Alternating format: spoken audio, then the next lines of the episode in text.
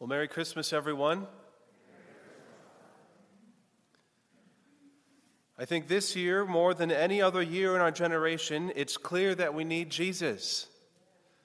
In the midst of a worldwide pandemic, economic turmoil, intense political and ideological division, social unrest, widespread uncertainty, in the midst of all of this, on this quiet wintry morning, Jesus comes to us again. And it may seem a little bit mind boggling that Jesus would come to such a mess as this world we live in. But if you look throughout salvation history, we see this pattern over and over again that God enters into the brokenness of our human condition.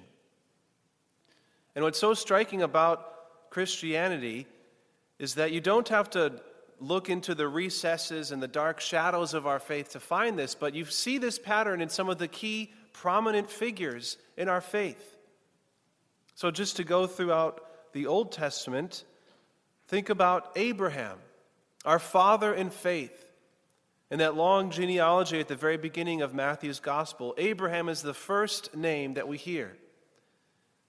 But even Abraham, if you read through the book of Genesis, he was a liar. He repeatedly denied that, that Sarah was his wife because he was afraid that God would not protect them. Or think of Moses, the great prophet of the Old Testament, working all these mighty signs and wonders in God's name. He was a murderer and he disobeyed God, and because of that, was not permitted to enter the promised land. Or think about King David, the greatest of all the kings of Israel. He was a murderer as well and an adulterer.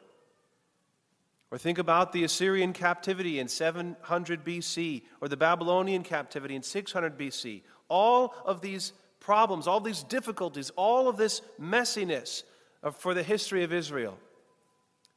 And it's continued all the way until our own day today.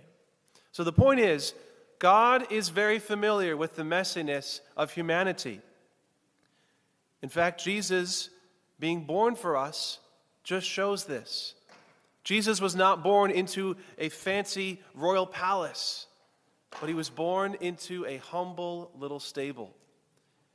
He was born not with a dramatic, earth shattering display of power and glory, but instead was made known simply to a few poor shepherds.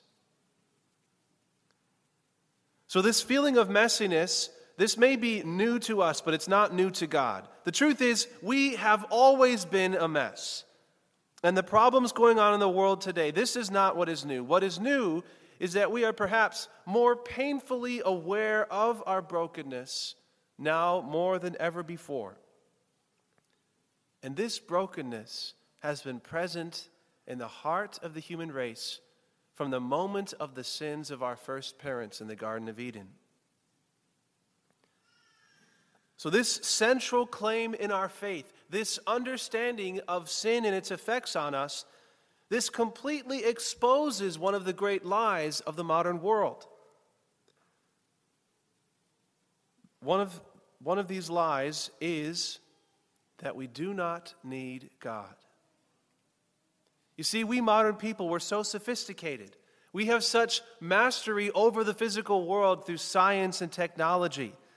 We are so far beyond all of those generations that have gone before us, all of those people in the dark ages who would use religion as a crutch to sort of bring them comfort in the midst of all of their toil. We're so far beyond that now. You ever heard that type of attitude? It's widespread today. And the truth is, many of us Christians, even though we may not say those things explicitly or believe them, we slowly over time can begin to live out that lie. And what does that look like? As Christians, we begin to live out the lie that we do not need God when we stop going to Mass, Then we stop praying every day, when we start filling our hearts and our minds with the pursuit of wealth and worldly comfort, when we slowly embrace patterns of sin rather than reject them, In all of these ways, by the way we live, we show this lie of the modern world that we do not need God. And what makes this deception of the evil one so treacherous is that it, like all of the tricks of the enemy, does contain some truth. Yes, it is true that we have made some pretty incredible advances in science and technology. Probably just about everyone in this room right now is carrying a smartphone in their pocket. And each one of these smartphones is basically a supercomputer that goes far beyond what anyone could have dreamed of, even just 50 or 60 years ago. But no amount of science or technology is capable of repairing the brokenness in the human heart. In fact, you could argue that technology in some ways makes it worse.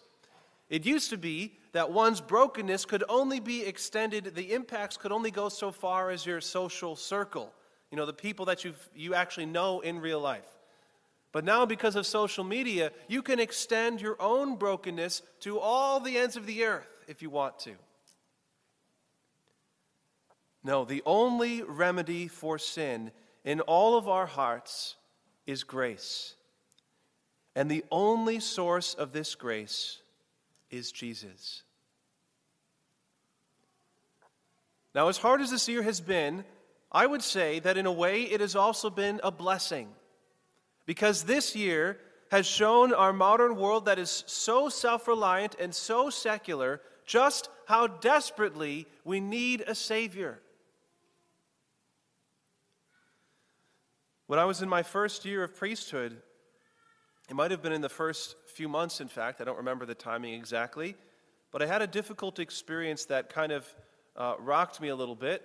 And I don't need to go into all of the details, but there was a situation at the parish where I had to uh, say something to someone that they didn't want to hear, you know, speak, speak the truth in love, so to speak. And uh, it sort of blew up in my face. They ended up calling the parish office. There were lots of angry phone calls and emails, and other staff members got involved. And, and my brand new little young priestly heart was kind of crushed by all of that. I didn't realize how sensitive I was to wanting people to like me. And I remember going to the chapel to pray about all of it, and I just felt so small and vulnerable. And I remember asking the Lord for the grace to just kind of get through it and, and just saying, Lord, I don't, I don't know if I can do this. Like, this is hard. And there's going to be a lot of this type of thing in, in the life of a priest. And what I wanted to hear in that moment of prayer was Jesus consoling me, telling me I was doing a great job, telling me that I didn't have to worry about it. But that's not what I heard. Instead, what I heard Jesus say to me was, Yep, you can't do it. You're not good enough. And don't you ever forget that.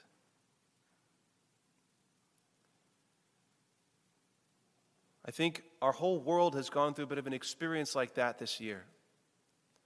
See, when everything's going fine, it's easy to begin to think we don't need God and you sort of drift away from Him. So, in times of difficulty, it can be very unsettling and it's hard to get through that. And we might think, this is so difficult, this is not the place to be. But the truth is, the place of difficulty drives us to rely on God, and that's exactly where we need to be.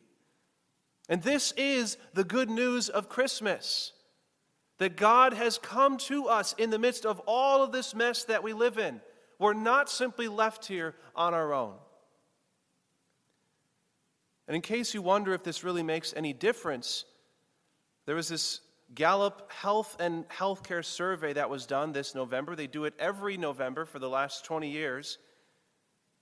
And this year, this survey concluded that Americans who attend religious services weekly are the only demographic group appearing to show improved mental health in the year 2020. And that's despite the pandemic. The survey otherwise shows significant self reported decline in mental health in all the other demographic groups that previously were reporting excellent mental health. So we know, as Christians, the reason for this. The reason for this is because God is here with us And if you take God out of the picture, then all we're left with is the mess. The human race has been sort of digging itself into a hole for a long time, and we just keep on digging that hole deeper. But at Christmas, we celebrate the fact that God was born for us, that He comes to us in that place of darkness and difficulty, and He shines the radiance of His glory and His grace for all to see. And not only is He present with us, but He shows us the way out. He shows us the way to the kingdom of God our Father. As Christians, we need to remind the world of this more than ever before that our Savior is not science, our Savior is not technology, not money, not politics, not government. Our Savior is Jesus Christ. Amen? And as you enter into this new year, how do you want to live it? Who knows when these lockdowns will end? Who knows what this new year will bring? Who knows what the next crisis will be? And do you want to live through all of that without God in your life? Or do you want to live through the darkness, staying close to the peace and the light and the joy of knowing Jesus. Many of us probably want to forget about the year 2020. Just move on and, and get on with it. And certainly, I think we all want to forget about the trials we've gone through, but we should never forget how much this year has shown us that we need to rely on Jesus. So, at some point before this year ends, Take some time to pray with Jesus. And imagine yourself there in the stable with him, and he's just a little baby, just this humble, vulnerable child. And imagine all the difficulties that were there the, the smelliness of the animals, the cold wind blowing by, the prickliness, the, un, the, the discomfort of the straw that you're kneeling on.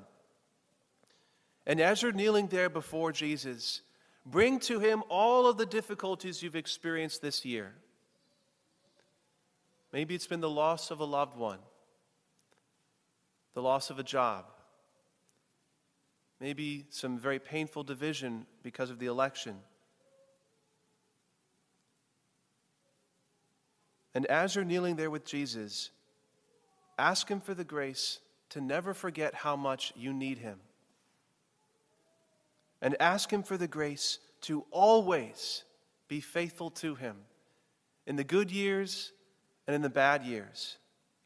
Because Jesus and Jesus alone is the hope of our world.